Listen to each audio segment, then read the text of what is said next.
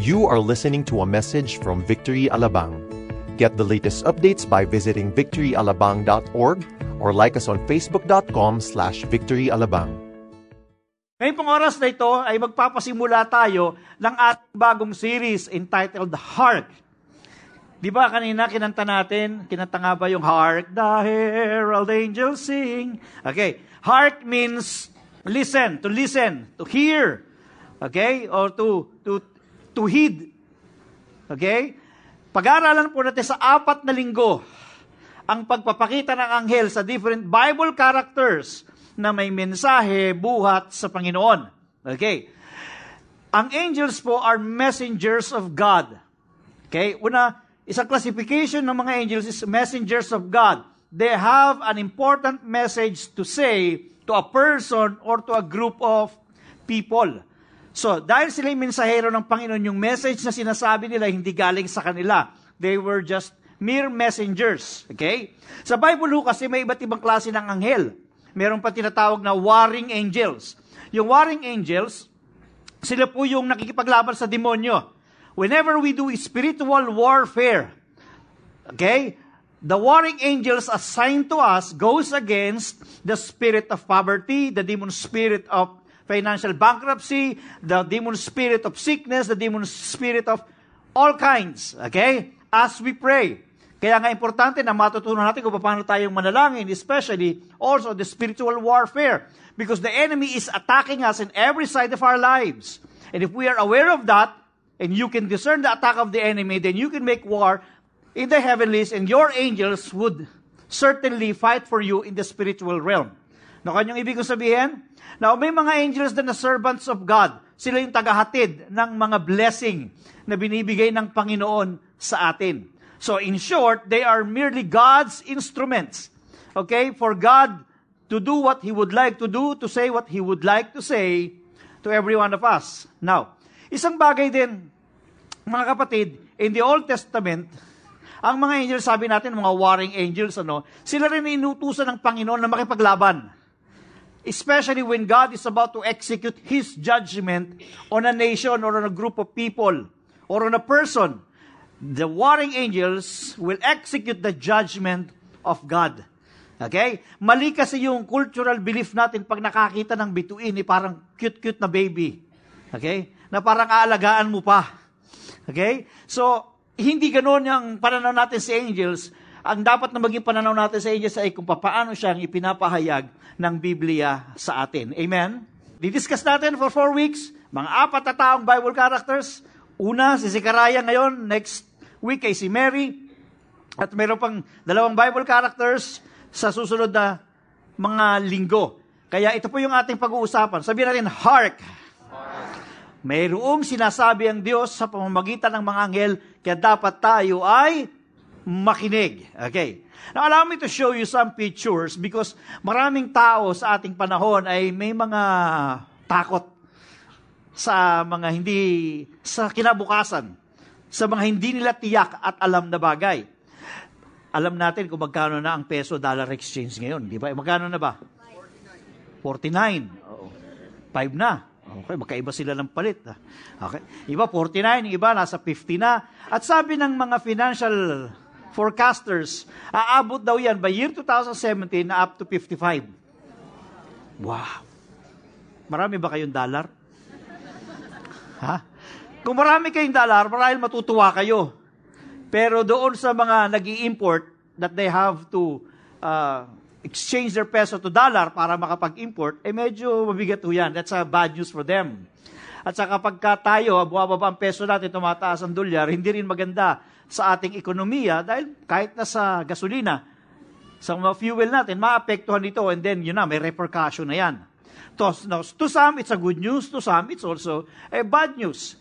Now, medyo may naamoy tayong political instability ngayon dahil sa desisyon ng Korte Suprema na payagan naman ang, ang dating Pangulo Marcos na ilibing sa libingan ng mga bayani. Sa mga taga-suporta ng mga Marcoses, that's a good news for them. Okay, they may be thanking God na dahil sa wakas may palilibing na rin. But to the activists, to the anti-Marcoses, eh parang hindi nila gusto yan. Kaya pwedeng mag-escalate yan at mag-create ng political instability.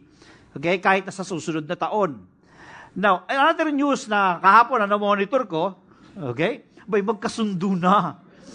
Okay? Dahil hindi na si Obama, okay, mapapalitan na siya, si Trump nang papalit bilang presidente ng Amerika, ay nagtawagan sila sa sa sa phone, nagkaroon sila ng chat. Okay? At uh, iniimbitahan ni Trump si President Duterte, si Duterte naman iniimbitahan din si si President uh, President-elect Trump. Now, sabi ng mga iba, that's a good news for us dahil hindi maapektuhan ang BPO industry sa Pilipinas at magiging madali pa rin para sa atin ang pumunta ng Amerika, hindi pa ihirapan. Sabi naman ng iba, lalo na yung mga activist na anti-American, sabi na that's a bad news for them dahil baka diktahan na naman daw tayo ng Amerika. Now, we cannot control whatever happens to our nation. But we can adjust how we are going to look at situation. Are we going to look at it in a positive way or in a negative way? Now, going personal, yung basta na marahil sa atin, nakakaranas tayo ng iba't ibang hindi magagandang bagay sa buhay. Kung ikaw ay nabawa na walang ka ng trabaho. Okay? Maring sabi mo, nako, Pasko ngayon, paano na kami? Eh, baka wala kaming kainin sa bagong taon. Sa Noche Buena, paano na kami? Ang hirap nga naman, lalo sa panahong ito, ikaw ay mawala ng trabaho. O maaaring yung negosyo mo is in a declining mode. So, hindi sa'yo, talagang hindi magandang balita yan, pero magandang balita yan sa competitor mo. Di ba? Now, lalo na ngayong Kapaskuhan, ayaw natin na pagka-December tayo ay malungkot. Di ba? So, sabi na ba, ang Disyembre ko ay malungkot kasi dahil nag-break sila. O kaya maaaring may mag-asawang nagiwalay, natural nga naman, nagkukos ito ng fear sa buhay ng maraming tao. Life is unpredictable and we cannot predict what lies ahead. But God would like us to always believe in Him in whatever situations of life. And wherever you are in right now in your situation, I do believe God has something to say, but all you have to do is learn how to listen. And when you listen, you have to believe God. Amen? Yan po ang ating topic ngayon, heart or listen and believe. Tumayo po tayong lahat as we open our Bible in Luke chapter 1 verse 8 to 20. Babasahin po natin ito at tayo ko pong sabayan ninyo ako sa pagbabasa. Okay po ba? Okay, Luke chapter 1 verse 8 to 20. Now while he was serving as priest before God, when his division was on duty, according to the custom of the priesthood, he was chosen by Lot to enter the temple of the Lord in burn incense. And the multitude, whole multitude of the people were praying outside at the hour of incense. And there appeared to him an angel of the Lord standing on the right side of the altar of incense. And Zechariah was troubled when he saw him, and fear fell upon him. And the angel said to him, Do not be afraid, Zechariah, for your prayer has been heard, and your wife Elizabeth will bear you a son, and you shall call his name John. And you will have joy and gladness, and many will rejoice at his birth for he will be great before the Lord. And he must not drink wine or strong drink, and he will be filled with the Holy Spirit, even from his mother's womb. And he will turn many of the children of Israel to the Lord their God, and he will go before him in the spirit and power of Elijah, to turn the hearts of the fathers to the children, and the disobedient to the wisdom of the just, to make ready for the Lord a people prepared. And Zechariah said to the angel, How shall I know this? For I am an old man, and my wife is advanced in years. And the angel answered him, I am Gabriel. I stand in the presence of God, and I was sent to speak to you and to bring you this good news. And behold, you will be silent and unable to speak until the day that these things take place, because you did not believe in my words, which will be fulfilled in their time. Let us pray. Heavenly Father, in Jesus' name, we ask for your guidance. We ask for understanding that comes from you. Bigyan mo kami ng kaliwanagan as we meditate your word. Makita namin ang aming sarili sa minsaheng ipapahayag mo ngayon and enable us to have faith always in you. We just want to honor you, God, in Jesus' name. Amen. Amen. Tingnan natin sandali ang background nito, okay? Ang pinag-uusapan po natin dito ay walang iba kundi si Zechariah. Si Zechariah po ay mayroong asawang, kanyang pangalan ay Elizabeth, at sinabi po ng Bible na pareho sila na matuwid sa harapan ng Diyos. They were righteous before God. Dahil sila ay lumalakad sa kalooban ng Panginoon at sa kanyang mga salita. Sila po ay mga naglilingkod sa Diyos, lalo na si Sikaraya, lalo na tinawag siya bilang isang saserdote o isang priest. Now, meron lamang po silang isang problema. Okay? Ang problema nila is, wala silang anak. Si Elizabeth ay barren. Ano sa Tagalog yung barren? Baog o babaeng hindi magkaanak. Sa kanila pong panahon at kanilang kultura, pag sinabi pong barren, ang ibig sabihin po nito sa kanila, sa kanilang lipunan at kulturang ginagalawan, sila ay para bagang nasa sumpa. Okay? Dahil napakahalaga ng mga anak, lalo ng anak na lalaki, sa bawat pamilya. Eh si Zechariah ay hindi lang isang ordinaryong tao, kundi siya ay saserdote ng Panginoon. At siya ay hindi magkaroon ng anak, lalo na't anak na lalaki. So, yung pag sinabing barren, ibig sabihin parang sila ay napailalim ng sumpa at saan ba nanggagaling ang sumpa? Ang sumpa ay nanggagaling dahil sa kasalanan. Pero ang sabi ng Bible, sila ay matuwid sa harapan ng Panginoon. So contrary sa pananaw ng kanilang lipunan, sa harapan ng Diyos, sila ay matuwid kahit iba ang sinasabi, ng, iba, iba yung posibleng sinasabi ng kanilang lipunan. Now, in verse 8, makikita po natin na si, si Zechariah as a priest was chosen. Kasi po yun yung proseso nila by lot, sa bunutan. Okay? Marami pong priest ang Jerusalem dahil nandoon yung temple. Pero once lang in a lifetime of a priest na siya ay mapili at siya ang mag-burn ng incense sa loob ng temple. Okay? Sa madaling salita, ito po ay nung mabunot siya na siya yung mag-aalay ng incense sa loob ng temple, that's for him an advancement. Parang promotion sa kanya yun. That from being an ordinary priest working in the temple, siya mismo yung papasok doon at magbi-burn ng incense. As I said, once in a lifetime lang mangyayari yung annual rites na yan kaysa buhay ng isang saserdote. Yes, may advancement na ginagawa ang Panginoon sa buhay ni Zechariah. But at the same time, in his personal life, meron din siyang tinatawag na disappointment. At yan ay hindi siya magkaroon ng anak na lalaki. At yan ay importante sa kanilang lipunan, sa kanilang kultura. Now, sa madali salita, sa kalagayan ni Zechariah, sa kanyang buhay, meron siyang advancement, pero meron din siyang disappointment may mga nilikha ito sa kanyang buhay na nakakaapekto sa kanyang pananaw, sa kanyang kasalukuyan, at sa kanyang mga susunod pang mga bagay na gagawin. At makikita natin yan mamaya as we study the Word of God. Tiba sa buhay natin, ganun din, mix din minsan yung ating emotion.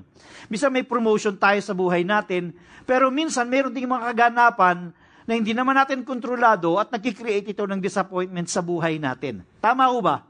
Nakaranas na ba kayo magkaroon ng disappointment sa buhay? Nagkasubukan na ba kayo magkaroon ng takot? Insecurities. Mabuti pa ho kayo, nakakaranas na niyan. Dahil kayo sa 1PM, parang konti lang silang nakaranas nun. But if you are a normal person, we know that we go through this process of our lives. Now, my question now is, what are, the, what are your biggest fears, disappointment, insecurities in your life this season of your life? Ano ho ba yung mga takot natin? Okay?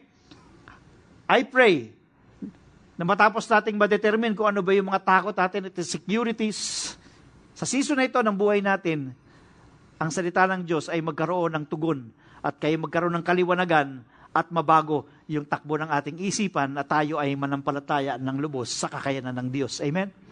So pag-aaralan po natin our faith during unknown situations. Ano bang kalagayan ng ating pananampalataya pagka tayo ay nailalagay sa hindi natin alam na sitwasyon? Okay? First, the inconceivable, the impossible, the inevitable. We will know the meaning of that as we go through the verses that we are going to study. Inconceivable, it means unthinkable, unimaginable. Life is unpredictable and there are things that happens in us that's totally unexpected. Tama ba? Naging bagong bagay na hindi mo maiisip na mangyayari, pero biglang nangyari. Yun yung nangyari sa buhay ni Zechariah. Now, ang sabi ron, nagpakita sa kanya ang isang anghel, sa verse 11. And there appeared to him an angel of the Lord, standing on the right side of the altar. Dahil ito is totally unexpected. Bakit? Now, makinig kayo mabuti. From the time of Malachi to the gospel, 400 silent years ang nangyari. Wala silang naririnig sa Diyos. Any vision, any revelation, any word. There was total silence. So si Sikaraya ay nabuhay sa ganung panahon. So he was not really expecting that an angel would appear before him. Now, tanungin ko po, kayo ba nakakita na ng anghel? Sino nakakita na ng anghel dito? Ay, yung kamukha ng anghel, nakakita na kayo. Ha? Huwag niyo naman akong tignan ng ganyan. Nahihiya ako eh. Mulkit nakaputi lang ako eh. Okay? Alam mo ba rin yung anghel, minsan nagpapakita rin na parang tao? Hindi nyo alam, baka katabi nyo lang. Tingnan nyo nga yung katabi nyo. Ha? Baka hindi nyo kilala yan at ngayon nyo lang nakay. Baka mamaya anghel yan. Ha? Hindi ho fallen angel, ha? Okay. Si Zechariah, it was it was unthinkable for him na biglang magpapakita angel knowing they were in a 400 years that God was so silent. He was not saying anything. He was not revealing anything. He was not showing any form of vision, any form of revelation, any prophetic word. Kay kasi Karaya, nung makita niya, alam niyo ba yung height ng mga angels? More or less is 9 feet. Yan, parang hindi kami nagkakalayo. Nine feet! He was not expecting na sa pagpasok niya ng temple, makakakita siya ng angel. 400 years wala eh. Tapos dadali magpapakita sa kanya, eh talagang kagilagilalas, makakita ka ng 9 feet tall na angel. Tapos nagliliwanag, wow! Pero yun nga lang ba yung pinanggagalingan kung bakit siya, ang sabi ng Bible is, Zechariah was troubled. And fear fell upon him. Yun nga lang ba yun? Sa panahon po ni Zechariah, ang mga saserdote, pag pumasok sa loob ng temple, dapat sila ay righteous before God. And the Bible says he was righteous. Kasi kapag may unrighteousness sa kanya, pagpasok niya sa loob ng temple, posible po siyang bumagsak at mamatay. Because that's expression of God's holiness. Pumunta ka sa luklukan ng Diyos, you went into the altar of God, and you're unholy and righteous before God, right there and then you can experience death. And Zechariah as a priest knew about it.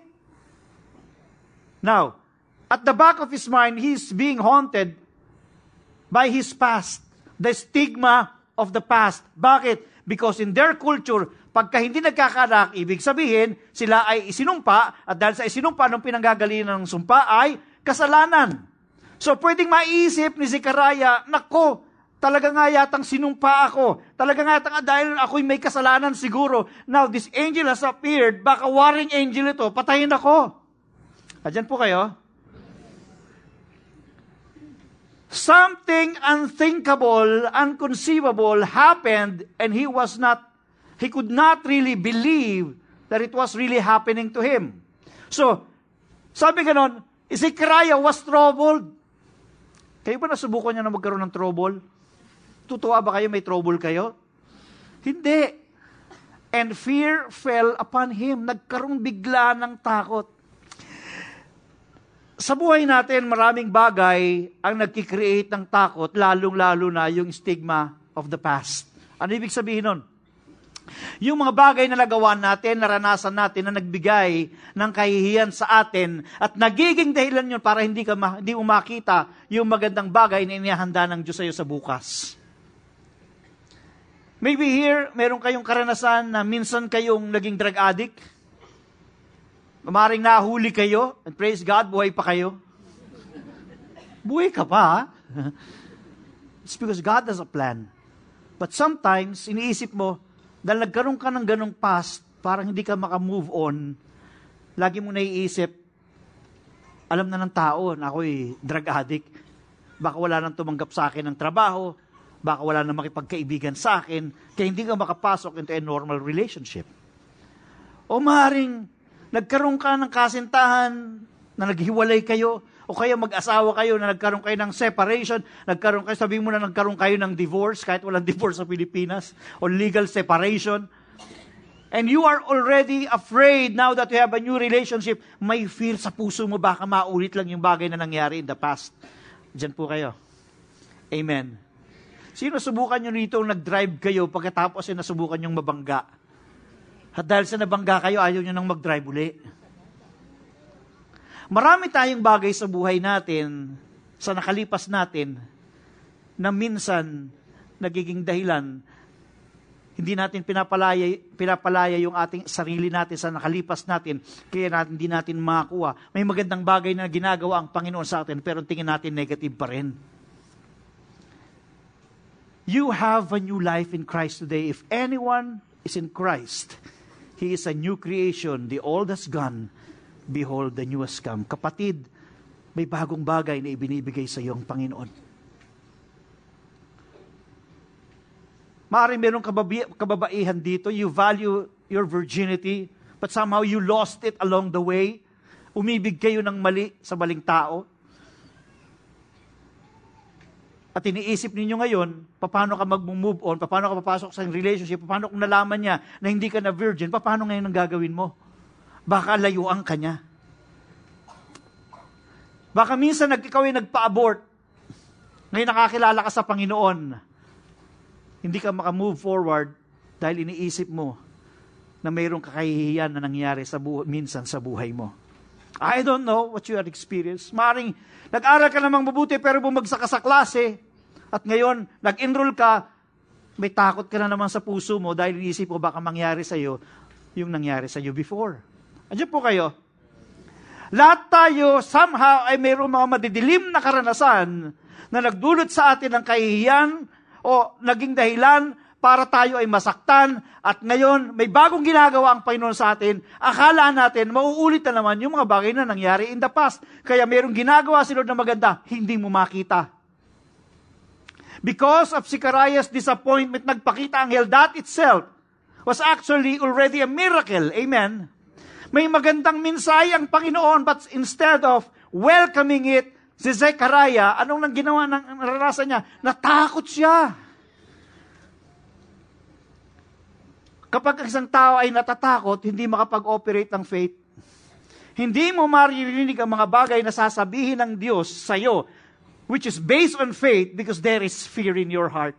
If you live in fear all the days of your life, you will never experience to be liberated and experience the genuine faith that comes from God. Hahadlangan ka nito na manampalataya sa mga dakilang bagay because lagi kang hinahabol ng yung takot dahil sa nakalipas mong buhay.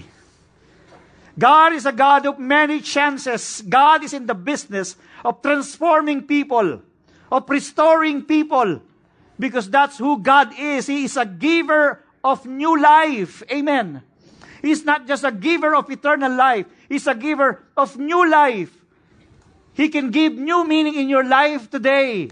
If you have a dark past, God doesn't care how dark that past is. The most important thing is that, behold, the light is on you right now. Amen. And God can raise you up. Do not allow the stigma of the past to set the pace of your life. You have now a new direction in Christ Jesus. Don't think of the past anymore. St. Paul says in Philippians 3:13 to 14, Brethren, I count not myself to have apprehended, but this is one thing I do, forgetting those things which are behind and reaching forward unto those things which are before. I press toward the mark of the prize of the high calling of God in Christ Jesus. I press. Hindi na bumabalik. I press on towards the goal, towards the prize of the high calling of God. Tinatawag tayo ng Panginoon sa isang bagong buhay, sa isang bagong relasyon. May bagong nakahanda sa iyo, for I know the plans I have for you, plans to prosper you, not to harm you, to give you hope in a future. Huwag mong payagan yung deception ng enemy sa buhay mo Because mahal ka ng Diyos, ang tanging iniisip ng Diyos ay para sa kabutihan mo. God is always at work for our good. He's in the business of preparing things in your life little by little. Kaya kung merong nangyayari man sa buhay natin, it's not to tear us down, but to build us up. And that should be our faith. And our faith should be geared towards that direction. Lord, I may not be able to control things in my life, but I know you can control, so my faith is on you. Amen. He is the creator of life, the author of life, and the sustainer of life. We cannot control our situation, but we can control our response to it. And what should be the right response? Choose to believe God for the good. Ang pananampalataya ay isa rin hong pagpili. Pipiliin mo bang manatili ka sa kaisipan ng nakalipas? O pipiliin mong manampalataya sa Diyos para sa mas magandang bagay sa buhay mo? Now, sometimes we are being put also in an impossible situation. Or sometimes we hear something that's impossible, it's for our good, but sometimes we think it's impossible. Kung ikaw ay nabuhay all throughout your life na ikaw ay mahirap, parang imposible isipin na sa isang, nasa, sa, sa part ng buhay mo, ikaw ay yayaman. Tama ho ba? Okay? Hindi ko naisip nung ako'y bata at kami nasunugan, natutulog lang ako sa may dyaryo, sa may isang basketball court at simento. Marami pagkakataon sa buhay ko ng bata ko, nagpupulot ako ng basura at ng mga bakal at binebenta ko para may baon ako. Kung babalikan ko yon, hindi ko maiisip na darating yung sandali na uunlad din ang buhay ko. Pero hindi yun ang inisip ko. Na ako'y makakilala sa Panginoon, alam ko may bagong bagay na gagawin ng Panginoon. Kaya kahit imposible, pinapangarap ko dahil walang imposible sa Diyos. Sabi ng angel kay Zechariah, Do not be afraid. Sabi niyo, do not be afraid. Sabi mo doon sa katabi mo, kalabitin mo lang. Sabi mo, do not be afraid. Hmm. Mukhang ikaw ang takot eh. Natatakot kang sabihin doon sa katabi mo, do not be afraid. Dahil natatakot ka rin sabihin. Okay. Do not be afraid, Zechariah. Tanggalin natin yung ating lahat ng mga takot dahil hindi mo ma-appreciate ang ginagawa ng Diyos kahit na napakalinaw, hindi mo pa rin makita. Blurred. Why? Dahil mayroong fear sa mata mo, you cannot see in the eyes of faith. Huwag mong tignan yung kawalan mo ng kakayanan. Do, do not look on your own inabilities because that will limit you from having God's best. It's not about your ability, it's about the ability of God. Amen. Come on. And one of the good things is here. Do not be afraid, Zechariah, for your prayer has been answered. Sino rito gusto nyo yung panalangin nyo yung nasasagot? Ha? ha? Praise God. God is an answering God. Now, kay Zechariah, nung sinabing your prayer has been answered, nag-isip siguro, anong prayer yun? Okay? Maring sa inyo, pagka tinanong eh, your prayer has been answered. Hindi naman ako nagpipray. paano, paano masasagot yung prayer ko? Kayo ba nagpipray? Minsan umaasa kayo ng blessing, pero hindi naman kayo nagpipray. Pag sinabing, sinagot ng Diyos yung panalangin mo, hindi mo maisip ano yun. Hindi mo mabilang sa lima. Kasi hindi ka nagpipray. Ask and you shall receive. Si Zechariah, okay, it was his prayer to have a son. Dahil ang sabi roon ng angel sa kanya, and your wife Elizabeth will bear you a son and you shall call his name John. Now, sabihan ka ng ganun, eh matanda na si Zechariah at sarado na ang baay bata ni Elizabeth. It was an impossible situation. But here comes the word of God through an angel saying, you will have a son. Nakuha ba ninyong ibig kong sabihin? It's impossible. Is it okay to dream an impossible dream? To fight the unbeatable foe? To bear the unbearable sorrow? This is my quest. How can you beat the unbeatable foe? How can you rise up to that faith knowing Imposible na eh. Sarado na yung bahay, bata. Matanda na sila pareho mag-asawa. Sometimes we limit what God can do through the limitations of resources, limitations of our ability, and impossibility of situations. But God is a sovereign God. When God says so, you can take Him at His word. Amen. Nothing is impossible with God. Marinisip ko, paano ko magkakaroon ng house in lot? Eh, minimum lang yung tinatanggap ko ngayon. Ngayon, minimum lang. But if you believe in God at ikaw ay magsisikap, hindi mo alam yung kayang gawin ng Diyos sa buhay mo. Amen. Come on. Nung maliliit pa lang ho kami, sa totoo lang, dalawang, yung unang sunog, hindi kami inabot. Kapitbahay namin inabot. Pero hindi kami inabot. Praise God. Pero nung pangalawa, hindi, lahat naubos na. Kakaunti lamang yung gamit na ililigtas namin. Pag naililigtas namin, ninanakaw pa. We could not imagine na uunlad yung buhay namin in the future. Sa isipan ko, ganun yung sitwasyon, ganun kami lumaki, ganun na rin kami mamamatay. But I remember my brother, when we were all born again, my brother told us, sabi niya, hindi niyo ba nakita sa buong lahi natin, lahi tayo ng mga mahihirap. And the enemy would keep on saying, hanggang dyan na lang kayo, wala na kayong magagawa. Nabuhay kayong mahirap, mamamatay kayong mahirap. But sabi ng kapatid ko sa amin, it is time for us to change the course of our destiny. Mag-aral tayong mabuti hanggang sa matapos natin yung ating pag-aaral dahil wala sa lahi natin ang nakatapos ng kanilang pag-aaral. We are going to change the course of our destiny by the grace of God.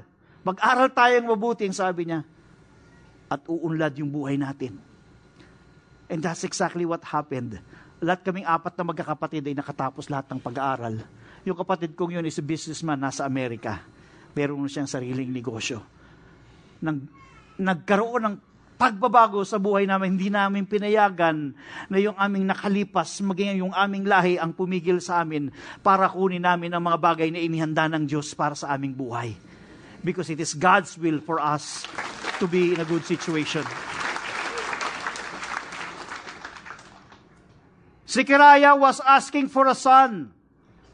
Pero at that age, marahil kinalimutan niya na yung prayer na yon. Marami tayong prayer sa nakalipas, hindi na natin matandaan, pinanalangin pala natin eh. Dahil minsan, kinakapos yung ating pananampalataya. Yes, minsan, ang pananampalataya natin ay kinakapos, pero ang katapatan ng Diyos hindi kinakapos. Amen. Yung panalangin mo in the past, alam pa rin ng Diyos yun hanggang ngayon. Amen. Minsan may ta- mayroon lamang may naka, naka-confine lamang sa time yung ating palalangin. Pero ang pagsagot ng Diyos hindi naka-confine, naka-confine sa time. Ito ay naka-confine sa kanyang katapatan. And because God is faithful, He will always answer in His own time, in His own way. Amen. Amen. Praise God. That's why ang sabi ng angel, and you will have joy and gladness. And many will rejoice at his birth, for he will be great before the Lord. He must not drink wine or strong drink, and he will be filled with the Holy Spirit even from his mother's womb. Anong ibig sabihin nun? Hindi siya iinom ng alak. Okay? So, hindi siya fan ng Hinebra San Miguel. Okay? Ibig sabihin nun, Nazirite. Si John the Baptist ay isang Nazirite. Ano ibig sabihin ng Nazirite? Ang ibig sabihin nun, set apart for the purpose of God. Doon pa lamang sa sinapupunan, pinili na siya ng Diyos para sa isang dakilang layunin. Okay? Kaya siya hindi inom ng anumang alak dahil for his sanctification. At ang mga Nazirite, mahaba ang buhok dahil bawal silang magpagupit. So imagine niyo na, yung itsura ni John the Baptist para siyang si Mike Hanopol. Konti na lang tumawa. Hindi na nakilala. okay. So para silang mga laki sa layaw, Jeff Rocks ang itsura. Si Samuel ay isang Nazirite. Si Jesus isang Nazirite. Si Samson isang Nazirite. Bawal kasi sa kanilang magpagupat, magpagupat, magpagupit dahil yun ay senyales na sila ay Nazirite, set apart for the purpose of God. At yun, si John the Baptist na anak ni Zechariah. Sabi, you will have joy and gladness dahil sinagot nga yung panalangin. Remember this, makinig kayong mabuti. Do you believe that God can answer more than what we ask of Him? Si Zechariah, nagpray lang ng anak dahil gusto nilang magkaanak. May asawa siya eh. Amen.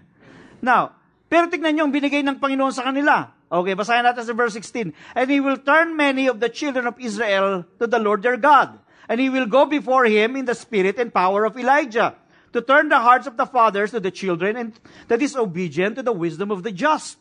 To make ready for the Lord a people prepared. Now, humingi sila ng anak, hindi lang anak ang ibinigay ng Panginoon. Ang binigay ng Panginoon is a man of God who will turn many of the children of Israel to the Lord their God.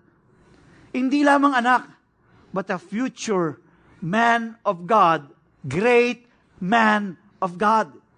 They just asked for a son, but God gave them a prophet in the spirit and power of Elijah. Anak lang ang hiningi. Now, what does it mean then? Binigay sa kanila pa hindi lang anak, kundi someone who will prepare the way of the Lord. When you ask God for something, look at the bigger picture. Huwag lang yung tignan ninyong sa akin. Humingi kayo ng blessing sa Panginoon, isipin nyo, hindi lamang yan para sa inyo. Because nung ibinigay ng Diyos yung anak kay Zechariah, hindi lang sila basta naging isang pamilya at nagkaroon ng anak. Finulfill din ng Panginoon yung kanyang pangako na mayroong isang Messiah na darating at si John the Baptist ang maghahanda ng daan para sa kanya. When God blesses us, it is not just for our personal purposes. It's also for the purpose of God. When you ask for a car, don't think that car is just for you. It must be used for the glory and honor of God. When you ask God for a wife, for a for a husband, hindi lamang basta husband and wife ang ibibigay, ang gustong ibigay sa iyo ng Panginoon. Ang ibibigay sa iyo is someone who will help you also in your faith and your lifetime partner that will bring you closer to God. In, that includes the purpose of God. Naintindihan po ba ninyo? Kasi we are just so consumed about our own. Nalimutan natin yung purpose ni Lord eh. Kaya nga meron tayong child dedication. Why? Pag child dedication, inihandog natin yung bata kay Lord, sinasabi natin, Lord, hindi siya tunay na sa amin, sa iyo siya, katiwala mo lang kami kung anong kalooban mo mangyari sa Kanya. Kaya kung balang araw tawagin mo magpastor ito, ang anak namin tawagin mo man na maging musician, tawagin mo man sa anumang area, kami papayag dahil ang kalooban mo ang dapat mangyari. Siya hindi lamang para sa amin, higit sa lahat, siya ay sa iyo. Amen. Come on.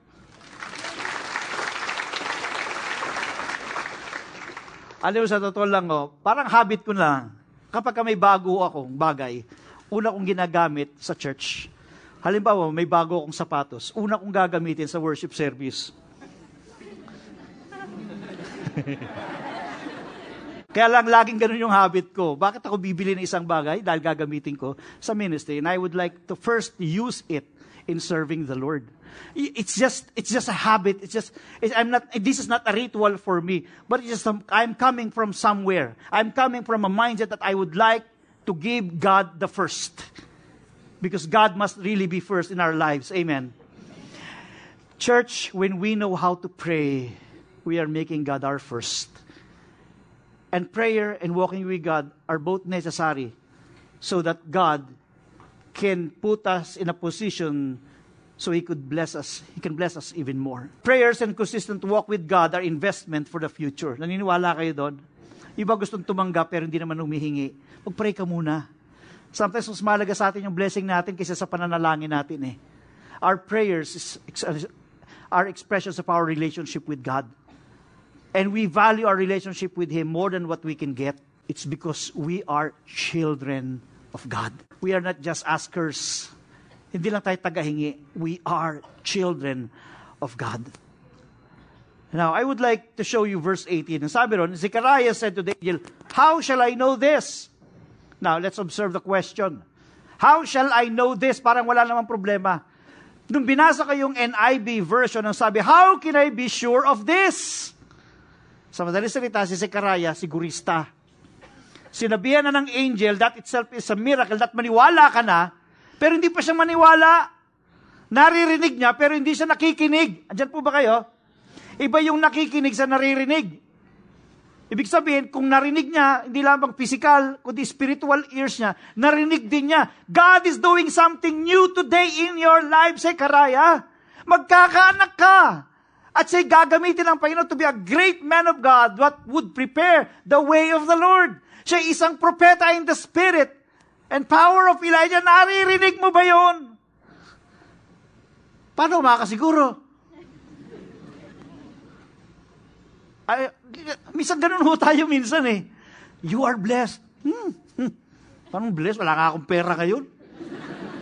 Naghahanap nga ako ng manlilibre sa akin eh. Tapos sabi mo, bless ako. Hindi gumagana yung eyes of faith dahil nakatingin sa mga imposibleng bagay. Tingnan niyo si Zechariah. For I am an old man, and my wife is advancing years. He was so much focused on the impossibility of the situation more than the ability of God. Patanda na ako eh. Wala na lagpas na, hindi na pwede. Parang ganoon eh. Kaya paano makakasiguro? Sigurista siya. Mga kapatid, ang ating paniguro, yung ating pananampalataya, because we know God is faithful to His promises. Amen. Praise God. Now let's look at the inevitable. The angel answered him. Sabi nga ng verse 19, I am Gabriel, I stand in the presence of God, and I was sent to speak to you and to bring you this good news. Sa madali salita, the angel represents God and was sending a message. I speak, ibig sabihin, what we are supposed to do, we have to listen. When God speaks to your situation, you must learn to listen. Sometimes we listen to the enemy instead of listening to the Word of God. Talunan ka, wala ka ng pag-asa, mas gusto mo pakinggan yon. Kawawa naman ako, kasi ganito ako. Minsan mas pinakikinggan mo yung sarili mong awa sa sarili kaysa pakinggan mo kung anong sinasabi ng Panginoon sa sitwasyon mo. Andiyan po ba kayo? Sabi niya, sa, kaya sabi po ng angel sa akin, dahil alam niyo ba ang good news is a good news? Ibig sabihin, sa panahon natin, may mga good news sa dyaryo, kinabukasan hindi na good news. Kasi tapos na eh. Nangyari na, o minsan nare-reverse. But the good news of our salvation will always be a good news. Regardless of time. Ang magandang balita ng ating kaligtasan ay laging mananatiling magandang balita. At yun ang the, the news of all good news ang sinasabi ng Diyos kay Zechariah at ayaw pa rin manampalataya ni Zechariah. Kaya ang sabi ng angel, You will be silent and unable to speak until the day that these things take place. Hindi ka makapagsasalita. Because you did not believe my words which will be fulfilled in their time. Dahil hindi ka nanampalataya, maraming bagay na lumalagpas lang sa atin. Alam niyo kung bakit? Dahil hindi mo sinampalatayanan. Because faith is a requirement of God. Faith is seeing the possibility in the midst of impossible situation. Ulitin ko po, maraming blessings sa atin, lumalagpas sa atin. Bakit? Kasi hindi mo sinampalatayanan eh. But the good thing about this is because it's already inevitable that this world needs a Savior. So, kinakailangang mangyari. So, kahit na may unbelief si Zechariah, kinakailangan mangyari pa rin yung plano ng Diyos sa sangkatauhan. It's inevitable. Dapat siyang mangyari. Hindi na maiwasan dapat mangyari. Ano ang di dapat mangyari? Ang hindi dapat mangyari ay yung unbelief ni Zechariah. Kaya sabi ng Diyos sa kanya, you will not be able to speak, you will be silent. Because yung unbelief niya ay pwede pang maging dahilan para ma-delay ang plano ng Diyos sa kaligtasan ng tao. Your unbelief can delay your blessing, mga kapatid. Baka kala ninyo. Naalala nyo ba yung sila Joshua pumunta sa Jericho? Nag-march, karoon sila ng Jericho March, di ba? Sabi na, huwag kayong magsasa... Umikot kayo sa pitong araw. Okay? Sa ikapitong araw, pitong beses kayong iikot. Pero sa lahat ng yun, walang magsasalita. Everyone must be silent. Alam niyo kung bakit? Bakit sila pinatatahimik? Kasi nanggaling sila sa kasaysayang ang kanilang mga forefathers complain ng complain. Ito na naman, mana na naman, itlog na naman. Ito na naman ang kakainin namin. Mabuti para sa Egypt, bumalik na lang kami. Puro complain sila. It's all words of unbelief. Kaya sabi ni Lord sa kanila, oh, walang magsasalita. Alam mo ba na napakahirap yun? Ha? Pitong araw? Ay, yung nagpipreach ako, hindi nyo maiwasan, kausapin nyo yung katabi nyo eh. Di ba? Kung mahirap, manahimik sa mga lalaki, imagine niyo lalo na sa mga kababaihan. Ang hirap nun. Para mo sila pinapatay. Kaya sabi, si Karaya, dahil sa iyong kawalan ng pananampalataya, you will be silent and unable to speak until the day that these things take place because you did not believe my words. Unbelief is a practical denial of God's almighty power. Alam niyo ba nang hindi ka manampalataya ay kasalanan? Sabi ng Hebrews on Romans 14:23, For whatever does not proceed from faith is sin. Yung iba nananalangin, pero hindi nananampalataya sasagutin ng Diyos yung panalangin. Kaya nga po mayroong isang istorya, nabasa ko namin, merong mga grupong kristyanong nanalangin na yung isang pasugalan ay maisara. At naisara nga ho yung pasugalan. Ngayon, yung may-ari ng pasugalan ay nagdemanda sa isang Christian church na yon. Sabi nga na, dahil sa kanila, sila ang may kasalanan kung bakit naipasara yung aking pasugalan at nalugi. Sabi ng mga Kristiyano, hindi ho kami yon, hindi kami yon, nagpray kami pero hindi kami ang nagpasara. Sabi ng judge, eh mabuti pa itong may-ari ng pasugalan, nananampalatayang sumagot ang Diyos sa panalangin niyo, pero kayo hindi. Hindi nyo lang nakuha. hirap, hirap. Ulitin ko. Minsan ganun tayo, nag-pray ka pero hindi ka naniniwala, nananampalataya na sinagot na sa kayang sagutin ng Diyos yung panalangin mo. Kaya kahit sinagot na, nakaganon ka pa rin. Alin po kayo? Isa may pinagpipray ka, Lord, gusto ko nang mapapang asawa. Hindi mo nasa harapan mo lang pala. Hindi mo makita. Kinikilig yung iba, no? Hebrews 11:6 says, And without faith, it is impossible to please Him, for whoever would draw near to God must believe that He exists and that He rewards those who, who seek Him. Mga kapatid, how do we respond when the situation is impossible? How do you respond when things are inevitable? How do you respond when things are inconceivable and yet God is saying something that it will happen? How do you respond? Choosing to believe God is the best response in unknown situations in life. Whether you see it happening or you are seeing it not happening, believe God. Because faith is a substance of things hoped for and the evidence of things not seen. Do not trust on your own ability, trust on the goodness and faithfulness of God. Amen. Can we just bow down our head? Praise God. John chapter 1 verse 14 declares, And the Word became flesh and dwelt among us, and we have seen His glory, the glory of the only Son from the Father, full of grace and truth. If God revealed His only begotten Son as an answer to our salvation, it's only through Jesus Christ that He can reveal to you the answer to your prayers. Today you have to make a choice, church. I would like you to just bow down your heads and I would like you to concentrate in the presence of God. Regardless how you see yourself today, or regardless how you see your life in the past, to God that makes no difference at all. You are who you are because of the grace of God, and He would like to journey you from bad to good, from good to best. He loves you so much. Paano man kaliit ang tingin mo sa sarili mo, start believing God na hindi ka maliit sa harapan ng Diyos. Use the eyes of God to see yourself. Kapatid, hindi ka talunan. Hindi ka mamamatay na mahirap maliban kung yan ang sinasampalatayanan mo. Tingnan mo ang buhay, uunlad ka tignan mo ang buhay, babaguhin ka. Ang pamilya mo, aayusin niya. Ang puso mo, ipaghihilumin niya. Ang kalungkutan mo, ipapalitan niya ng kagalakan. Because He is faithful. Do not fear. Hear God right now. I would like to hear what God is saying to you. Anak, mahal na mahal kita, sabi ng Panginoon, hindi kita iiwan, ipababayaan man. Kumapit ka lang. Si Jesus ang iyong pag-asa, kapatid.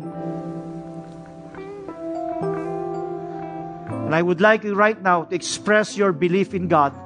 Ano man ang yung negative sa isipan ninyo, isuko ninyo sa Panginoon. And sabihin niyo, Lord, I choose to believe in you. I choose to believe in you.